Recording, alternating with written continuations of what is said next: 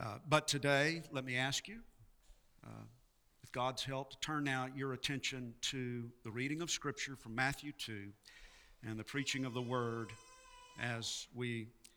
Uh, as we look again at this story of the visit of the wise men, let us pray. Our Father in heaven, we give you thanks for the riches of your grace toward us in Jesus Christ. And we pray, Lord, now for the blessing of your Holy Spirit to grant us spiritual wisdom and illumination. Open our hearts, we pray. Speak to us, we pray, from your word, that we might all the more bow down before him whom you have given to us as our Savior and Lord, even Jesus Christ, in whose name we pray. Amen. I will be reading the Gospel of Matthew, chapter 2, in its entirety. This is the Word of God. It is written. Now, after Jesus was born in Bethlehem of Judea in the days of Herod the king, behold, wise men from the east came to Jerusalem, saying, Where is he who has been born king of the Jews? For we saw his star when it rose and have come to worship him. When Herod the king heard this, he was troubled, and all Jerusalem with him. And assembling all the chief priests and scribes of the people, he inquired of them where the Christ was to be born.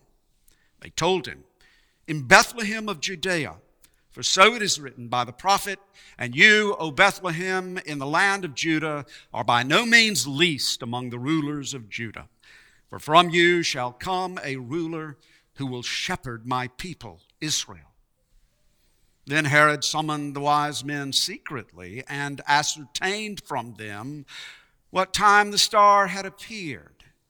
And he sent them to Bethlehem, saying, Go and search diligently for the child, and when you have found him, bring me word that I too may come and worship him. After listening to the king, they went on their way, and behold, the star that they had seen when it rose went before them until it came to rest over the place where the child was. When they saw the star, they rejoiced exceedingly with great joy. And going into the house, they saw the child with Mary, his mother, and they fell down and worshiped him. Then, opening their treasures, they offered him gifts gold and frankincense and myrrh. And being warned in a dream not to return to Herod, they departed to their own country by another way. Now, when they had departed, behold, an angel of the Lord appeared to Joseph in a dream and said, Rise, take the child and his mother, and flee to Egypt, and remain there until I tell you, for Herod is about to search for the child to destroy him. And he rose and took the child and his mother by night and departed to Egypt and remained there until the death of Herod. This was to fulfill what the Lord had spoken by the prophet Hosea Out of Egypt I called my son.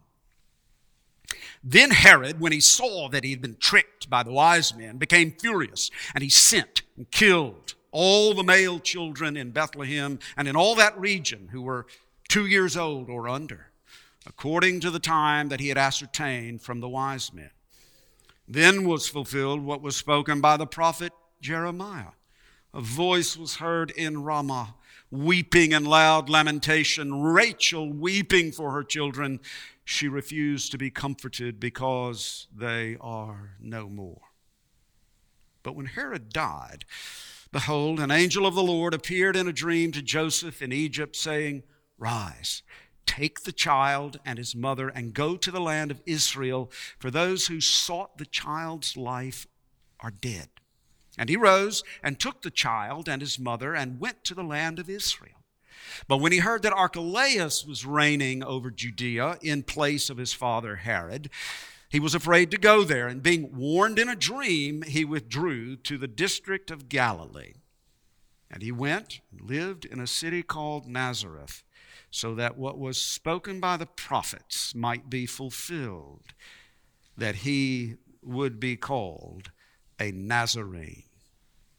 And now to him who loves us, who has freed us from our sins by his blood, to Jesus Christ be all praise, honor, glory, dominion forever and ever. Amen. Now, dear brothers and sisters, in our contemporary culture, so often the, the stories of Christmas are, are painted in a somewhat pastel and sentimental and sugary and sweet fashion.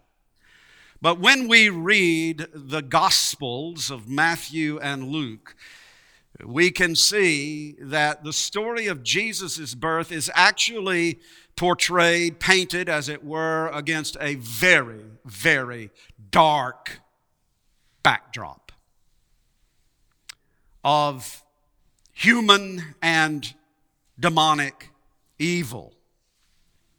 What's also clear is that from the very beginning of Jesus' life, he was a very divisive character.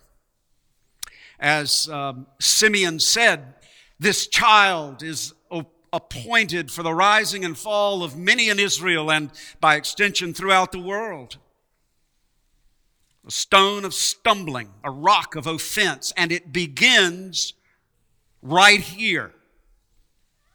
Of course, it becomes clear with his crucifixion, but it begins right here at the very beginning of his earthly life, in his infancy, and in his childhood. And did you notice over and over and over again in chapter 2, Matthew refers to Jesus as the child, the child, the child. Highlighting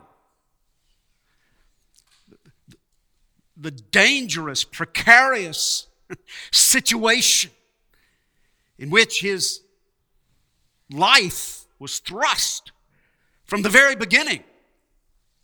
We, we see clearly in the way the, the genius, if you will, of the Holy Spirit. It, writing through Matthew, we have this contrast of the king and the child. And, and, and we might think, uh, because of the way we see the Christmas cards and so forth, I'm not against Christmas cards, but you get the point, um, that the visit of the Magi and the account of Herod's uh, demonic wrath are, are two different stories, but they're not. They're one story, and that's what I want you to see. That's why I read Matthew 2 in its entirety. They are connected, they are related to one another. When King Herod found out from the Magi, the wise men, that a star had signaled the birth of the Messiah,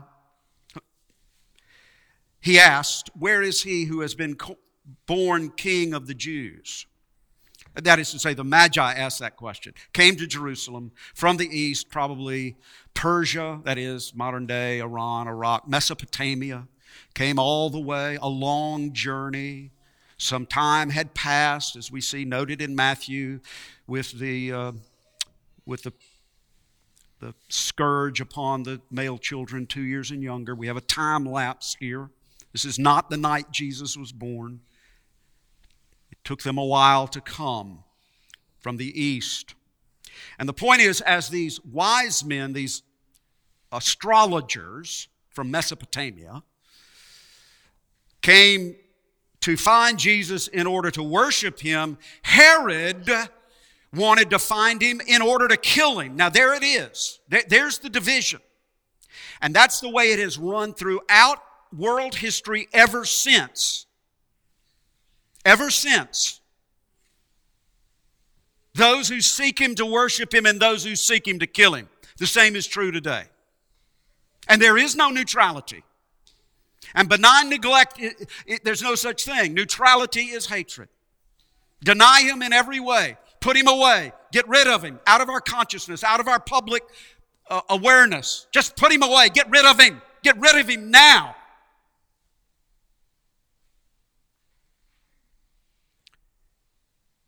Now, this shows us the way in which these two events are connected. Matthew, by the inspiration of the Holy Spirit, wants us to see that the birth of Jesus Christ immediately brought the world into spiritual conflict, a division which would play itself out not only in Jesus' earthly ministry, but throughout history until Jesus Christ comes again. Now, the wise men and King Herod, of course, were historical people, real people. Their responses were real, but they stand as a kind of symbolic portrayal for us. For everyone, for all humanity throughout history until Christ comes again, in terms of response to Jesus Christ, love him or hate him, adore him or abhor him, worship him or wage war against him. It is the ongoing drama of world history. And so, in a way, at a personal level, Matthew is asking us to identify ourselves in this story.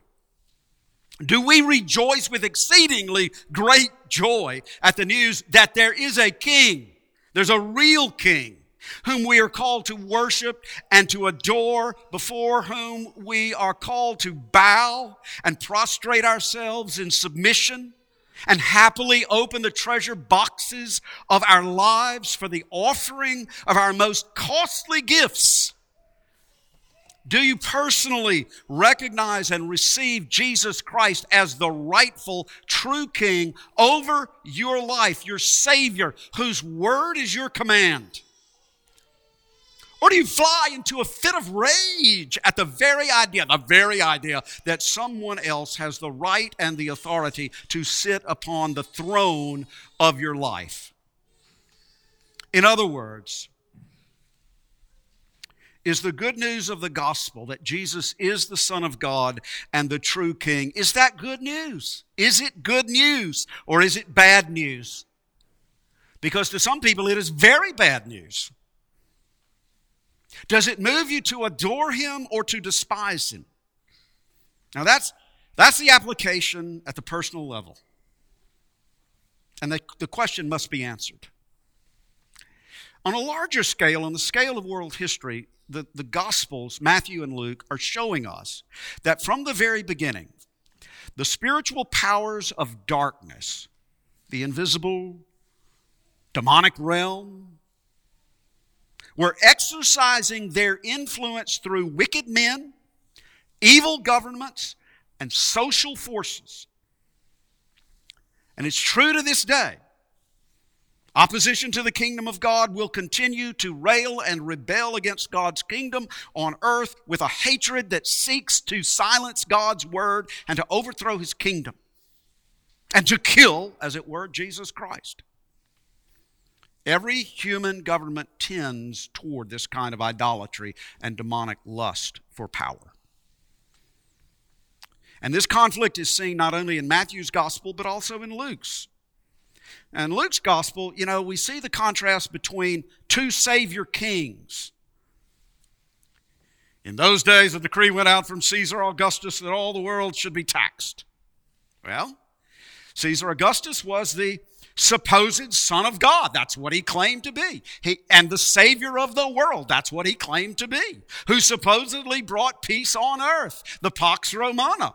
It was all about Caesar Augustus, Son of God, Savior of the world, who brings peace on earth. You can, you can hear Luke's irony bashing that idolatry in that beautiful story of Luke chapter 2. And likewise,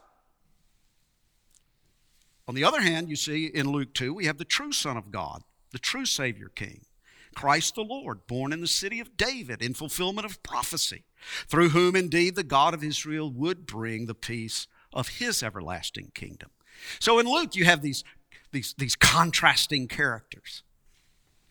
In the Gospel of Matthew, we see the contrast between two kings also King Herod.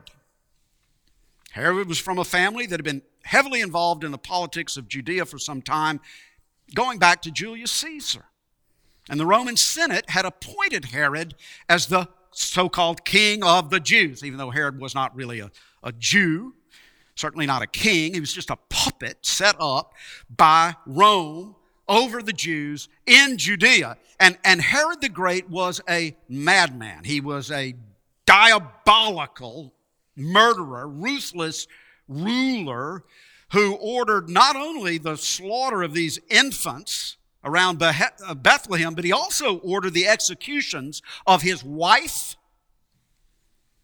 and his sons in order to protect his position of power. That's the kind of evil into which the child was born and immediately thrust. So there's one king of the Jews, Herod the Great. And the other king of the Jews is a true Jew.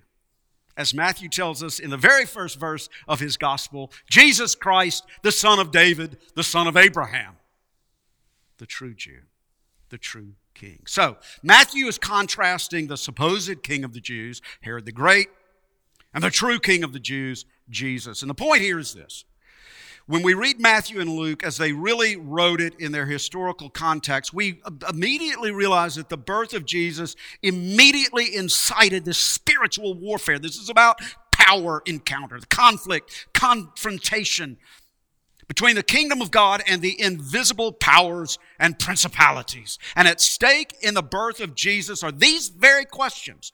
Who really rules the world? Who really reigns over all things. Who is the true king? Again, it's not simply a question concerning first century history, it's a question very relevant to our lives.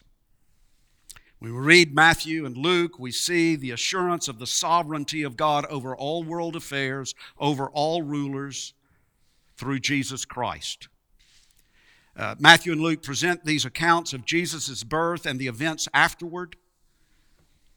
And they call us to place our faith in the true and living God who sovereignly rules the world and moves through history with his purpose of redeeming, wor- of redeeming the world over and above all the dark powers of this world. He continues to do that this very day. But for example, you see, Luke tells us that God revealed his sovereignty over all of world history as he, as he used Caesar Augustus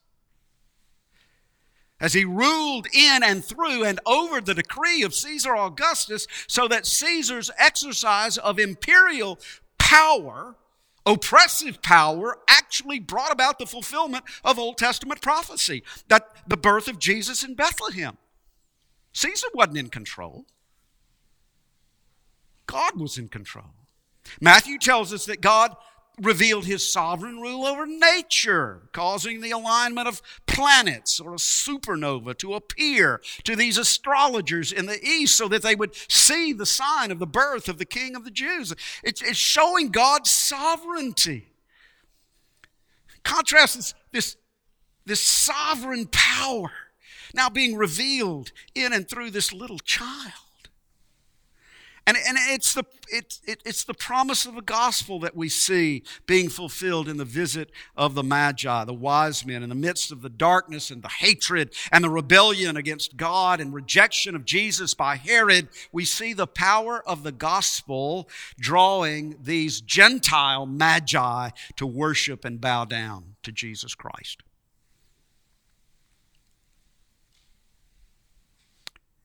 What Matthew wants us to see in this is the world coming to worship Jesus Christ, to worship Him. The wise men, these astrologers from the east, were not Israelites, they were not Jews, they were Gentiles. They pagans from a faraway land, far away, both physically and spiritually. But they knew the prophecy recorded in Numbers 24 given by Balaam, a Gentile soothsayer in the time of Moses, who spoke prophetically of the Savior King of Israel. Numbers 24 17. A star shall come out of Jacob, and a scepter shall rise out of Israel. Spoken by a Gentile soothsayer. Spoken during the time of Moses and the Israelites in the wilderness. But this prophecy had been preserved even among the Gentile pagan astrologers of Mesopotamia. And perhaps reinforced because when the Jews were carried off to Babylon, they carried with them the scriptures and this remembered prophecy. So you see how God moves in history. It's, it's amazing to see how God continues to work out his plan for the redemption of the world over the centuries. And so, by the light of this star and the inward illumination of the Holy Spirit, the, the Magi were led to Jesus Christ. They fell down before him and they worshiped him. And Matthew wants us to see, even there in Bethlehem, when Jesus was just a baby, he was even then drawing all men to himself. That is, people from every tribe and tongue and nation for whom he would give his life on the cross. And the visit of the Magi was a fulfillment of prophecy.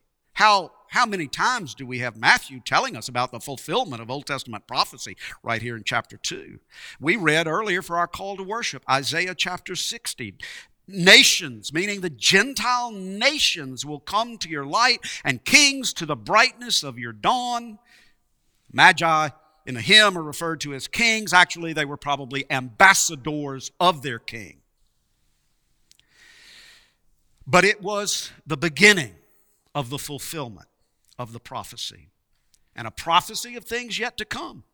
A prophecy that's still being fulfilled today because here we are, here we are, 2021, congregation of Gentiles worshiping Jesus Christ, the Messiah of Israel. You see, it's a prophetic picture of people from all nations bowing down before Jesus Christ. A dramatic illustration of John 3:16. For God so loved the world Jew and Gentile, that he gave his only begotten Son, that whosoever, Jew or Gentile,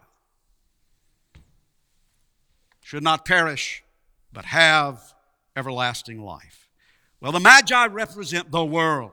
They represent these the people of every tribe and tongue and nation who receive and believe in Jesus Christ as Savior and King. They represent you and me.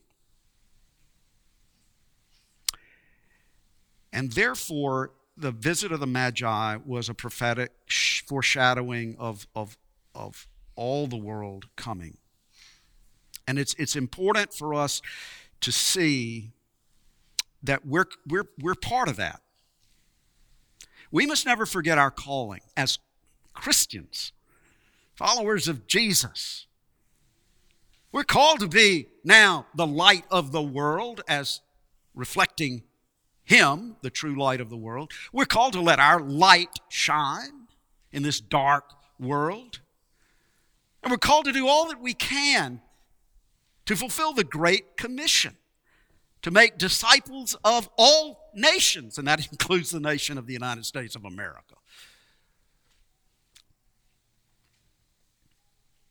We talk about missions, it's not about foreign nations only. I mean, the United States of America is a foreign nation. And we need to realize that. It's very important for us to see the connection between the visit of the Magi, the nations coming to Jesus at the beginning of the Gospel of Matthew. Now, you want to make a note? Make a note about this. At the very beginning of the Gospel of Matthew, what do you have? You have the nations, the Magi coming to Jesus. What do you have at the end of the Gospel of Matthew? You have Jesus risen from the dead sending forth his disciples to make disciples of all nations. You see how that works? The visit of the Magi really foreshadows the sending out of the disciples into the world. And Jesus sends us today as well to bring the message of God's redeeming grace and mercy to a dark and brutal world in which the evil powers and principalities are still at work. So, this is the goal of history. This is what has been revealed to us that the earth should be full of the knowledge of the Lord as the waters cover the sea and that every knee should bow and every tongue confess that Jesus Christ is Lord to the glory of God the Father. So, dear friends, let our worship be not merely a matter of what we do on Sunday or say with our lips. Let us look to the wise men and understand that true worship is the offering of our lives into the service of the true King every day. True worship is the commitment of our loyalty, our homage, our obedience, our adoration, and our worship of the new King, the true King. As you begin this new year with your, your own personal priorities, resolutions, and goals, you begin the new year with your family. We begin a new year as a congregation. Let us make first things first. To seek Jesus Christ in order to worship Him as our true King. And to open up the treasure boxes of our hearts. Not in a sentimental fashion, but in a real and costly and self sacrificial fashion. Giving ourselves, all of ourselves, to Him for the glory of His name. Let us pray. Our Father in heaven, we thank you for the glorious gospel of your Son, Jesus Christ, and for all that you have done for us through him, all that he has done for us in his life and death and resurrection, and now does for us even now at your right hand as our intercessor. And we praise you, O Holy Spirit, that you have called us out of darkness and into the marvelous light of Jesus Christ and brought us into a true and saving relationship with Him. And we, we ask you, dear Lord, dear Father, Holy Spirit, you would increase in us uh, the gift of faith this year and help us to live in a way that honors you and pleases you in accordance with your word. To the glory of your name. Amen.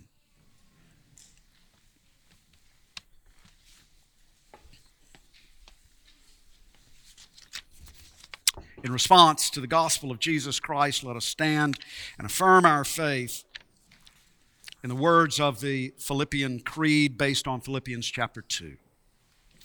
Christians, in whom do you believe? We believe in Christ Jesus, though he was in the form of God, did not count equality with God a thing to be grasped, but made himself nothing, taking the form of a servant, being born in the likeness of men. And being found in human form, he humbled himself by becoming obedient unto death, even death on the cross. Therefore God has highly exalted him and given him the name that is above every name, so that at the name of Jesus every knee should bow heaven, on earth, under the earth, every tongue confess that Jesus Christ is Lord to the glory of God the Father. Amen.